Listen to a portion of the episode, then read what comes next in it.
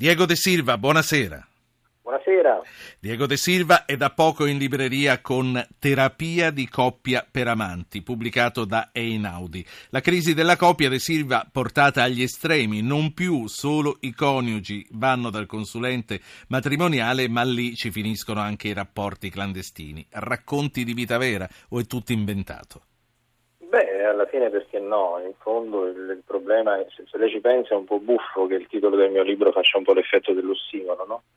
Come se in terapia potessero andarci soltanto le coppie ufficializzate, marito e moglie, insomma.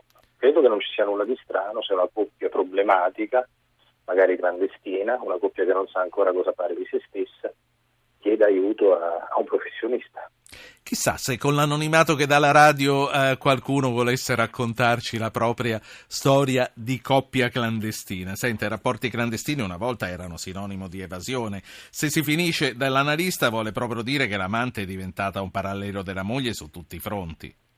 Beh, il punto è proprio quello, la coppia. Cioè quando si diventa coppia, quando l'amore si incista e fa sì che, questa, che questo incontro, che inizialmente ci si illude provvisorio, poi diventa una coppia vera e propria, quindi fatta delle stesse condizioni di reciprocità, delle stesse prospettive. Ecco, quando c'è bisogno di prospettiva, allora la coppia si instaura e sostanzialmente nasce un problema, cioè cosa fare di noi, da che parte spingere la nave.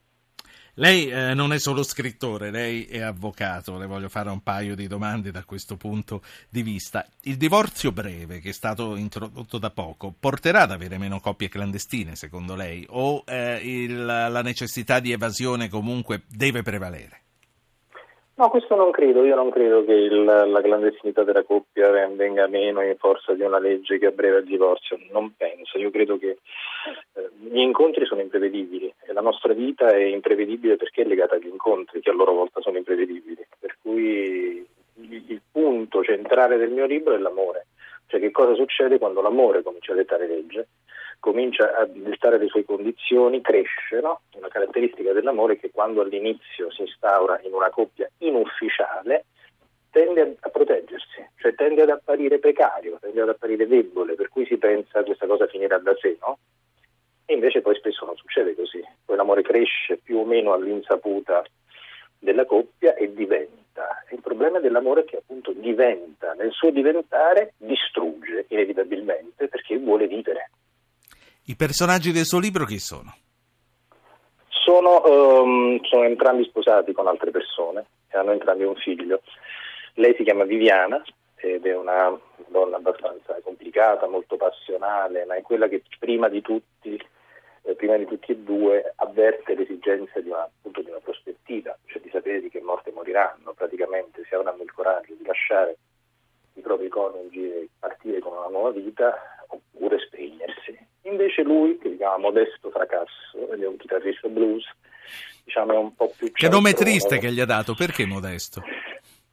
Beh, Modesto Fracazzo non mi sembra affatto triste, mi sembra buffo. In realtà questo nome ha tutta una spiegazione che poi racconterà una storia, non è soltanto una, così una trovata divertente, ma c'è una storia alle spalle di questo nome che poi racconterà il padre di Modesto nel corso, nel corso del romanzo.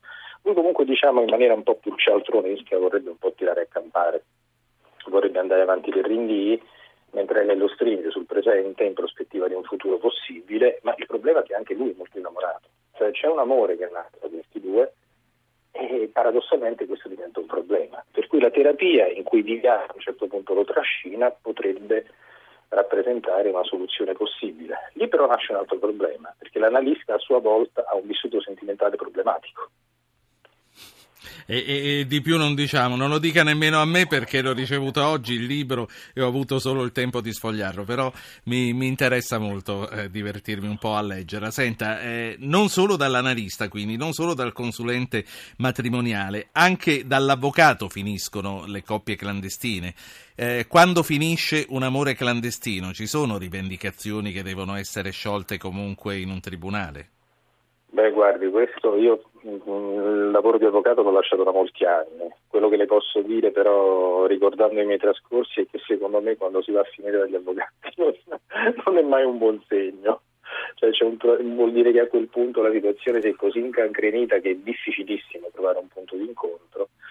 per cui si cerca di arrivare ad uno scontro che nella migliore delle ipotesi diventa il più civile possibile, ma è il segno di una crisi, è il segno di una decadenza, di una incapacità di affrontare un problema che purtroppo è un problema in sé, cioè l'incapacità di affrontare un problema, per cui il, la, la figura del giurista, del legale a un certo punto diventa l'unica alternativa possibile che tutto sommato molto spesso tristemente suggella una fine e quando lo fa bene, tra l'altro, svolge un servizio importantissimo.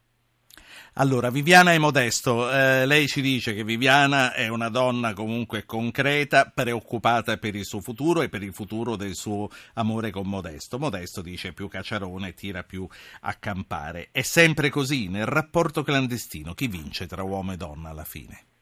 Ma non, non credo che ci siano poi vittorie. Ripeto, quando quando l'amore si forma, si instaura, è lui che detta le condizioni, per cui più o meno noi ci illudiamo di essere protagonisti delle, delle nostre vite e alla fine ci rendiamo conto che siamo delle comparse. In fondo l'amore è un'avventura bellissima ed è, come dico con una battuta, ormai da molti anni quando me lo domandano, perché poi spesso capita che gli scrittori vengano interrogati sui massimi sistemi, no? come all'epoca successe a Massimo Troisi, si ricorda quando ebbe questo successo inaspettato con Ricomincio da tre, che era il suo primo film, certo. dice vengono da me e mi domandano Troisi ma Dio esiste? E che ne faccio?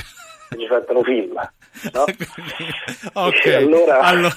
quando, mi chiedono, quando mi chiedono De Silva cos'è l'amore secondo lei, io rispondo è il modo migliore di rovinarsi la vita.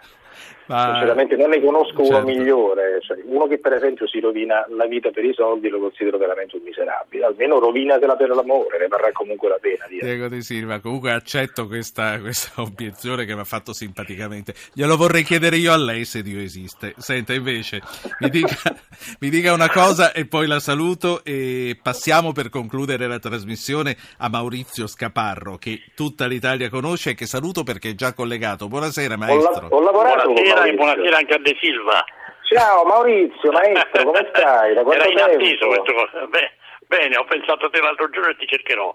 Non adesso Sono felice di sentirti. Io ho fatto un bellissimo film con Maurizio Scaparro e Massimo Ranieri. Quindi per me è una gioia L'ultimo Pulcinella si chiamava, l'ultimo sì, Pulcinella. Esatto. Eh, esatto, eh, speriamo che, che, Zapping sia stata l'occasione per fare rincontrare Diego De Silva e Maurizio è divertente, no. È divertente comunque, no? assolutamente casuale è stata, bene, bene. Allora, bene, io... Eh, abbraccio, Maurizio. L'ultima ciao. cosa, l'ultima, eh, Scaparro non se ne vada, eh? eh? De Silva, l'ultima cosa è personale ecco questa. Sua figlia come reagisce a questo suo modo di parlare di sentimenti?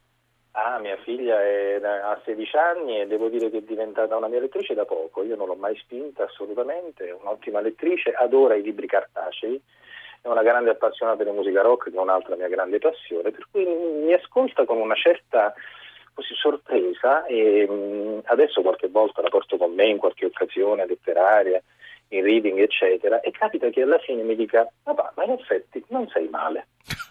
Senta, ha, ha, dei tatuaggi sua figlia? Volevo chiedere come reagisce il papà in questi casi. No, nessun tatuaggio al momento, ma mi sembra una ragazza abbastanza con dei gusti già abbastanza definiti e mi pare che per ora i tatuaggi non, non siano tra le sue preferenze. non si illude, può sempre accadere. Che, La... L'importante che le stiano bene. Eh, ma lo deve decidere lei o la figlia se stanno bene, perché qui poi eh, che casca l'asino. Eh. Assolutamente, eh. assolutamente lei, però io come non sono ipocrita con lei, se mi fa vedere una cosa che non mi piace glielo dico, ma che fa? La saluto, grazie, grazie per aver presentato questo libro. Terapia di coppia per amanti.